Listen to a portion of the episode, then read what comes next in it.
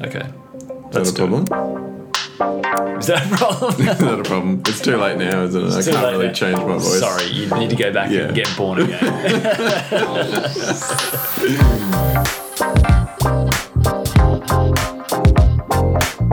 this is Layers, a conversation about building brands with more depth. What makes a strong brand position? Today we're going to dissect brand positioning. Ye who positions wins, right? So let's start with the 101s. What is positioning? MC, good morning. Morning, Dave. Yeah, I mean, I think the the easy place to start is it's in the name. So positioning is all about occupying a position, and when we talk about that in branding, we're really talking about the position that you're looking to occupy in in your audience's mind. So, you know, as we've talked about last week in strategy, you know, branding is is about you know what the what you want people to think and feel when they think about your brand. And so positioning is getting that down on paper and actually outlining, you know, that patch of grass that you're going to own. Um, so it's about who you are, who you serve, how you're different, why you care, and ultimately why someone else should care too. Okay, cool. That's a good start. So what what what makes a good positioning? Like can you distill positioning down into even a formula of some sort? Yeah, I mean, there's there's definitely some facets that we always look at. Um, in terms of it being good, I think it's it's often just about it being clear. You know, is the first point of call. You know, is it is it actually articulating well? You know what you're all about and and those sorts of things. Definitely authentic is another one. You know, we rattle on about that a lot. Authenticity. Um, is it coming from from a real and true place? And is it unique? I mean, that's a lot of what positioning is about. You know, even just how do you positioning yourself against competitors, or you know, in a in a general market sense, where do you sit that's different or unique to to everybody else? And you know, in terms of a, a formula itself, like there's four components, I guess, that we always look at, um, and you want to keep it simple, and and you know, that's part of why I guess this framework exists. It's it's not something that we've invented per se, but it's, it's pretty tried and true. And you know, it starts firstly with who you're for. You know, what's that audience that you're you're looking to to serve. Then moves on to what you do. So this isn't really just about a boring list of services. It's actually, you know, what's the problem that you solve, you know, and, and that should be a large part of why you exist in the first place then moves on to the third thing, which is how do you do it? You know, so what makes you unique in terms of how you're delivering that product or service? You know, is there anything else particularly stand out about your business and, and how you do what you do? And the final thing then is the the reasons to believe. So why should anyone actually believe those things that you're saying? You know, what is it that you've got in your arsenal to to back that up and prove that, you know, you really believe and can deliver on what you're saying? Mm. So that's that kind of makes up the four things that we set out to define when we define a new brand position. And I know you've got a, I guess, a bit of a different take on the same sort of thing. Yeah, I mean, it, it, it runs a similar kind of line, but it, it's slightly differently. I mean, I, I, the way that I look at it is is almost in a in a very formulaic way: mission mm-hmm. plus differentiated approach plus core customer plus deep expertise equals positioning. So that is again mission, differentiated approach, core customer plus deep expertise equals position. So you know a lot of Equals. maths, Dave. Could have done the uh, power of uh, ten in uh, there yeah, or something. But yeah. I like it. yeah. Okay. So break it down a bit for me. What's what goes into each one of those steps? Yeah, so so with I I guess mission is it c- could come back to your your why, but also when most businesses start or uh, they they tend to arrive at a point where they've figured out what their their mission is, and the clearer that mission is, the the, the clearer you can articulate that to to your customer customer base. Differentiated approach. I think the more ways you can be different, um, not for the sake of just for the sake of being different, but I think the more that you can differentiate your approach, the, the more likely you are to stand out against your, your competitors. Yeah, I mean that's something we've always tried to do with our own brands. Yeah. that we've had over the years. Yeah, for sure. And uh, core customer, um, and we can talk a bit more about core customer, but deep deep expertise, I think, is the the other aspect of this too. Is like rather than being super wide, I think, especially in today's competitive marketplace, you got to be deep on that expertise base. Okay, so let's tease apart that formula a little bit and just give us a bit of an insight into why I think customers need to be at the center of your formula. Yeah, well, I think mission and differentiation is important, Mm-hmm. um, and that's a critical part of the formula. But without the core customer piece really being considered, the, the, the whole formula falls apart, the positioning falls apart. So I think what we're looking for with core customers are, is super users. Mm-hmm. And we don't want to be too wide. We want to actually tailor the experience and the positioning around that, that super user um, because that creates more solid positioning. So that's why I always put, put core customer really at the, the core of that. Yeah, I mean, it's definitely a great place to start. You know, it's like, I think another way of saying what you're on about there is that, like, it's great to have a mission that's important to you, but if it's not important to to your customers, then you know it's it's not going to resonate. Yeah, exactly right. Yeah, I mean something that we talk about a bit, and and maybe we have differing opinions on is is whether whether you should be niched in positioning, and but by niched being being kind of deep on something. So I guess the question is, you know, should we be niched? I mean, if you look at if you look at say, for example, Amazon, they sell books and servers, they sell Alexa and automated grocery stores. Uh, They're they're definitely not niched in any way. So I guess the question is, do we need to be niched, or is that just a modern day business fallacy? Yeah, look, I think I mean, firstly, you got to ask like, what's the benefit of niching in the first place? Mhm.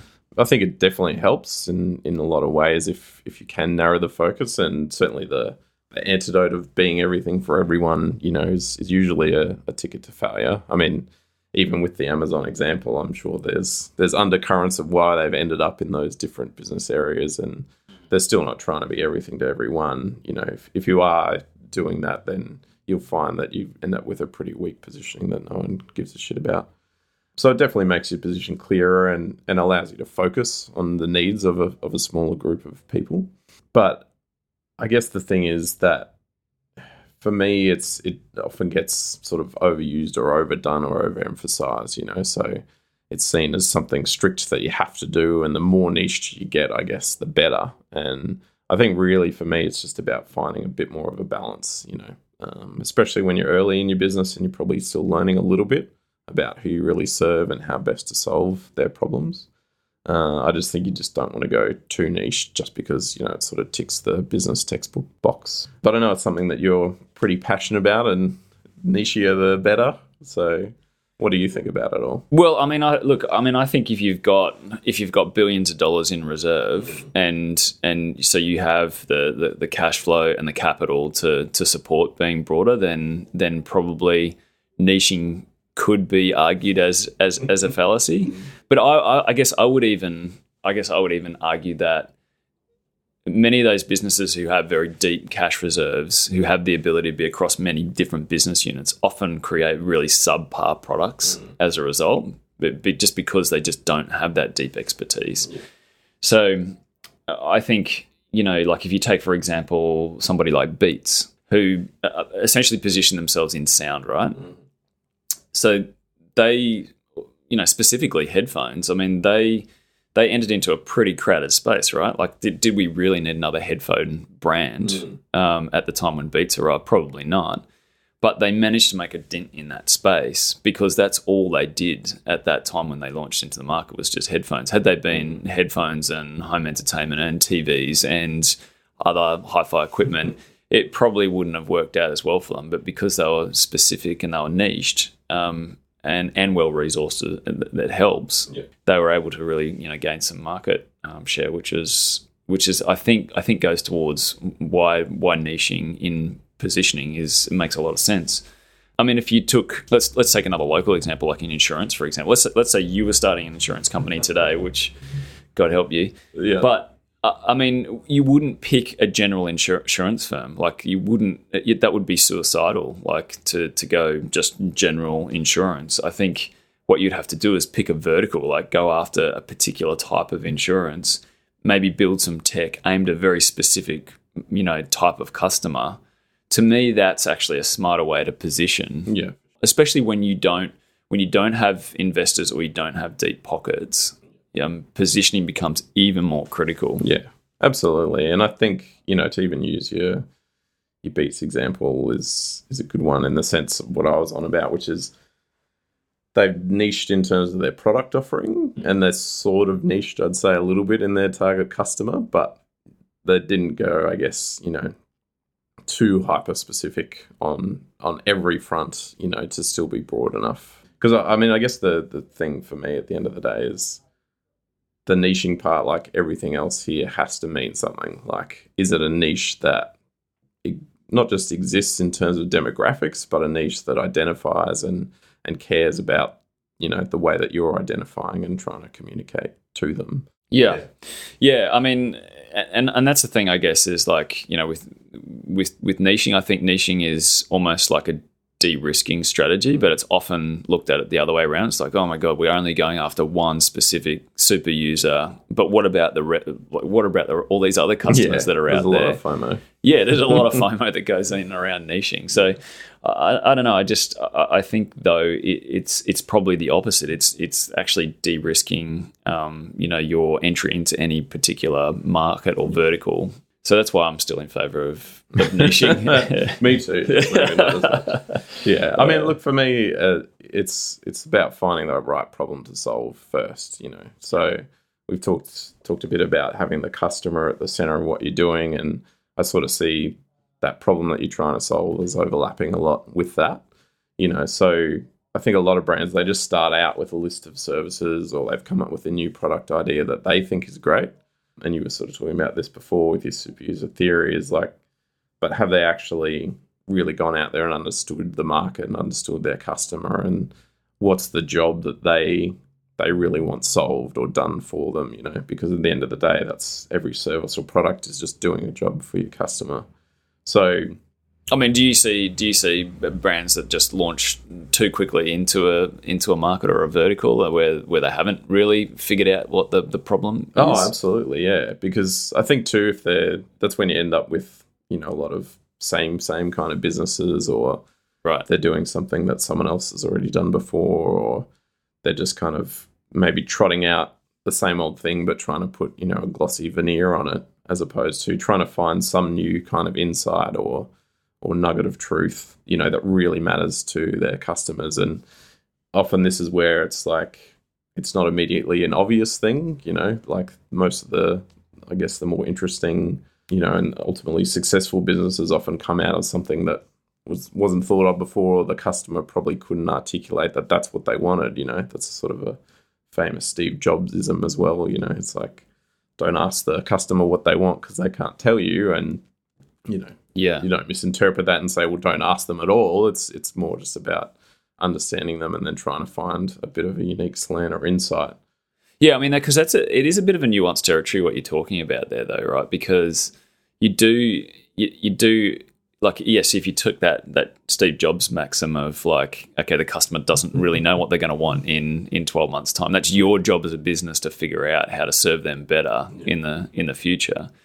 But then also at the same time you want to be able to somehow like ratify that mm. and and try and figure that figure that piece out and, and that that can be really nuanced and a bit tricky yeah. i mean it does also is it is it a lack of originality or creativity or just a want to make money that uh, that you know ha- you have brands where they just want to enter into a vertical because they think that there's money to be made there rather than actually having like a proper like mission yeah i mean i think that that often is the case, and particularly if you're talking about a new brand starting out, a lot of people do approach it just well. I think I'm going to make a bunch of money here, you know, as opposed to something that they they care about. They think that they've seized onto an opportunity, or but it can go equally go the other way too, where it's just this is what they've known, or this is where they come from, so they're just sort of maybe trying to trot it out again.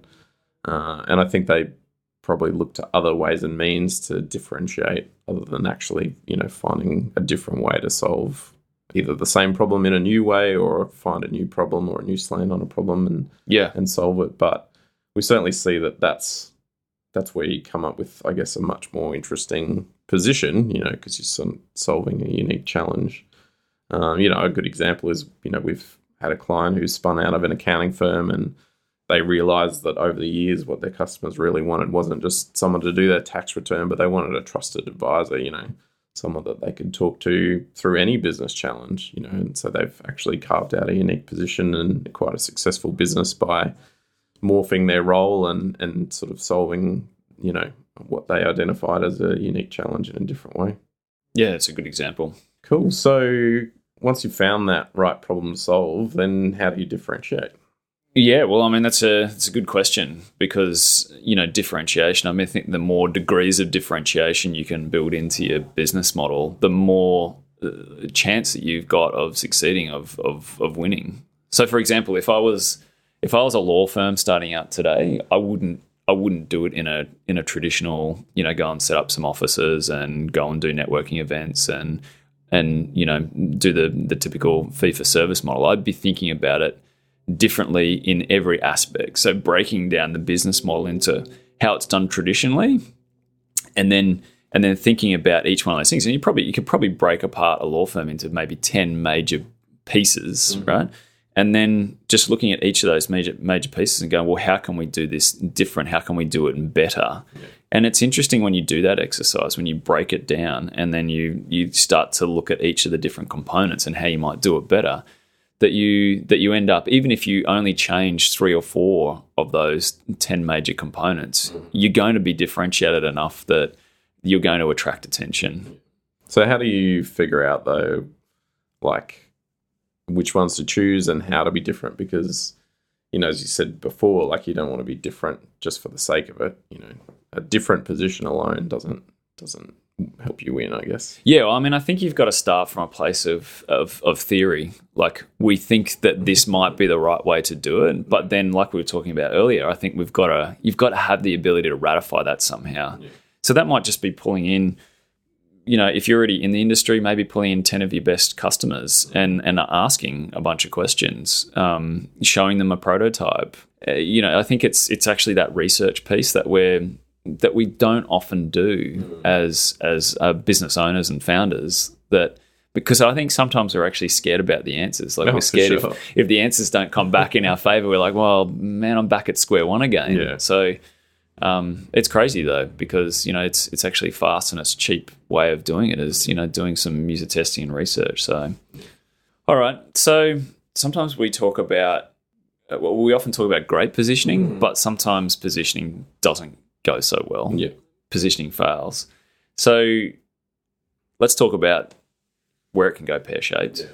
because yeah. there are some pitfalls. For sure. And I think, you know, in, in a lot of ways, it's, it's sort of the just the other side of the coin of a few things that we've already talked about. You know, the number one for me is is when you start out and you don't have a strong why. You know, like basically you're just doing a business for the sake of it, or you do think that there's just a quick way to make money you know, and if there's nothing if there's nothing inspiring and passionate about it for you, then that's just going to trickle down and, and not just into your brand positioning, but into your company culture and, and how you sort of see and treat your staff and how they then in turn treat treat your customers.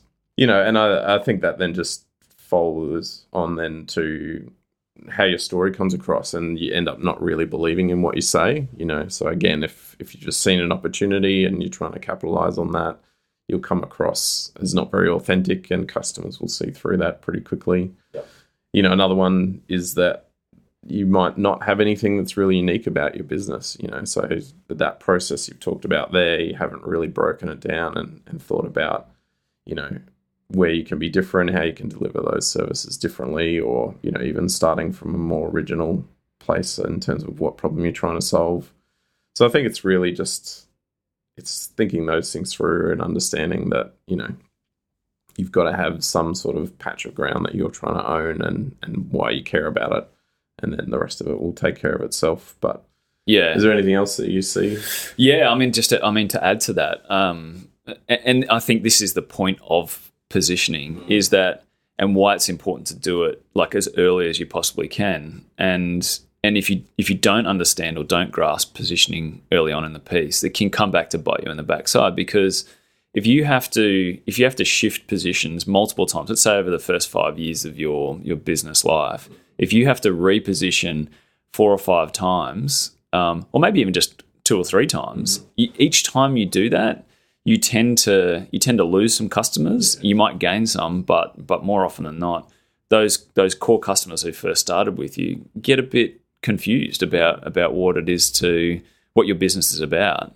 And and I think that's where it can get really messy. So How do you line that up though with the idea of pivoting? I mean, that's pretty fashionable and sexy thing to talk about these days. Yeah, I mean, I mean, pivoting is uh, it. Look, if things aren't working out, as in you're just not getting the customers that you're chasing, or you know the business model doesn't work, then yeah, should you keep doing the same thing and expect different results? No, that's that would be insane to do that. But but I think um, to to pivot um, means that the model's not working well. So you just you need to. I think you need to be very deliberate about a pivot Yeah. and choose the right timing. But yeah, I mean, f- for me, you know, pivoting is is like sort of like that break in emergency situation, break in case of emergency. Yeah. Well, I Um, think the thing is pivoting is a good pivot comes out of some new insight or something that you've uncovered through the rest of it. So it's it's even less about oh shit, everything's not working, so I better do something else. Yeah. It's more well, I started out with these few things and I thought this part of it was going to be the big part of the business, but no, it's actually this part and, you know, so let's focus more in that area, you know. So that's how I see. Yeah, and let's not, and let's not also forget that. I mean, business does change and, and morph over times, and we are always making these micro little changes to our businesses as we as we go. And bolting something new onto your business can can enhance it, as long as the core of your your business model is not completely overhauled. I think yeah, definitely consistency is is a huge thing. You know, if, you say if you're changing it all the time, it's going to fall over pretty quick. And Yeah, I think that point also goes back to what we were talking about last week with strategy. You know, you you think that the underlying parts of it, the why, you know, you know the the core values and all those sorts of things that you really believe in the mission from your um, formula as well, like those parts should endure and you can sort of move around the the execution of how you might deliver or, or go after that. But yeah, you definitely want that consistency and that should hopefully shine through. Yeah, for sure. yeah. So i mean you know we've looked at the i guess a few different facets of the formula but just to recap you know it's who you are for you know understanding that customer what are the problems and challenges that they're facing and and then leading that into what you do and how you can solve um, for that then thinking about how you deliver that service and that's where that differentiation and unique aspect comes into it. And then ultimately you know making it believable and authentic and, and giving customers those reasons to to buy into your story. So that kind of sums up positioning but you know um, is there any trends or, or things that you're seeing in the market that are changing to do with positioning Yeah, I mean, uh, I guess you you do you do tend to see little trends that occur in in positioning. I mean, the first one that I, I've noticed, and we can thank Seth Godin for this one, which um, you know that that book Tribes, you know that he wrote a long time ago, and he obviously writes you know a, a lot on tribes or a thousand true fans. Um, that really hyper focused positioning niches that you wouldn't even think are niches. Yeah. You know, like that, but but you only need a thousand people to to like tap into that and so this is And- why you like niching so much and res- resonate. because Seth told you to yeah well i mean it's it's interesting because it's like you know because a lot of these things you, you quite often think oh well those ideas aren't going to scale Yeah. but uh, but oftentimes you know when you when you really kind of get into you know what it is is that super user really wants you find that there are more than actually a thousand true fans out there Yeah. so but but I also think in like just being hyper hyper competitive world that we currently are in at the moment, where it's so easy to spin up a business, you do want to be really like laser focused, Yeah, and so I, I definitely see that as a trend. Social awareness, I think, you know, f- from a positioning standpoint, I think is um is is a is a big one. And I think as we sort of move post money, what I mean by that is it's not just about the profitability of a company. I think we're talking about employee health. I think we're talking about general well-being. We're talking about impacts to to you know the society, uh, and not just being money-making machines. I, I see that as, as a positioning trend um, going forward. So social awareness, and the last one is environmental. I mean, environmental has been around for a while now, but I think that we're having it's almost like environmental 2.0 now that we're actually realizing that climate change and the impacts to our planet and the way that we do business, we have a responsibility as companies to, to do something about that um, and play our part. So I think the environmental part of do less, you know, harm, do no harm in your supply chain is definitely going to be a trend and it's going to continue. And are you seeing any great brands or businesses in those those last categories of social responsibility? Um, look, the, the the one that always comes to mind is is Patagonia. I used them as, a, as an example last time, but um, I mean they, they they've done such a great job in, in both those um, social awareness and environmental um, awareness. Yeah, it's interesting. I was listening to a conversation the other day about ethics in business and how that a lot of brands start out with those things as core tenants. Um, but why does it fail so often? Uh, and the I guess the upshot of it was that once a company goes public, it's actually then you know the shareholders' interests become primary, and and you know short term profits end up winning out over that long term view it was interesting they used Patagonia as an example and saying that the reason that they're actually able to stick to it is because the same guy owns 100% of right. the shares. and he said right. he won't sell a single share because as soon as that happens, he thinks that it'll start to erode into that mission. So, so if you want to, if you want to have a great company with that's socially aware and environmentally aware, don't go on the yeah. ASX. well, they, they, I mean, some of the other things they talked about was actually ingraining it into your company charter, you know, before you even you know went public or, or sold shares. You know, right. there's um, there's other things like big corporations where you become certified and and sort of make it more part of your your business. And I guess I mean what you'd hope there, like as a through line for everything that we've been saying, is if that's part of your why and your mission from the start, then you know it should endure. Um, but yeah, I just thought that was interesting. Yeah, I mean, it's well, I mean, uh, again, like p- positioning in public companies and, and even in shareholders, um, when you think about shareholders, makes a lot of sense yeah. because you know shareholders are customers at the end of the day too. Yeah. Um, so they could you know very well be you know uh, your your customer, but also your shareholder. For sure, um, and that's that's what we talked about last week when we talked about audiences, you know, and understanding them as opposed to your customers. You know, shareholders is a great example of an audience of a brand. Um, you know that you have to sort of factor into to these decisions. Yeah, for sure. Yeah, and I mean, from a from a trend standpoint, I mean, do you do you see any that that are happening at the moment? Yeah, I mean, the one one that's interesting to me is you're seeing a lot more businesses where the product is the brand, and what I mean by that is like you know, if you think about more traditional industries like services or, or retail or whatever, there's all this um, layers that exist, you know, around the product itself, you know, in terms of either service or environment or, you know, there's a lot more, I guess, touch points that aren't just the service itself. Whereas, you know, when you're seeing things like software as a service businesses, social media, dating apps, whatever, anything that's like a purely digital product, 90% or more, you know, sometimes it's just 100% of your experience with that brand is the product, you know. So it's just you tapping on it, using it. You're not talking to anyone about it, you know, you're literally just having that experience. And so that in of itself like creates some interesting challenges, I think, for positioning because, you know, how do you communicate a message? How do you have a personality? You know, how do you make sure that that user experience is, is aligning with with your brand?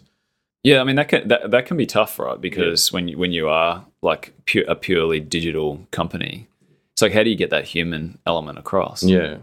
So you know they're having to position themselves through the product, you know, and right. how it works. So that's where something like user experience, which isn't something you typically think of as being so aligned to brand, you know, just comes straight to the fore. But even like onboarding, you know, how what's the first thing that happens when you use the product and, and those sorts of things that will guide them through and, and help them understand what your position is as a brand.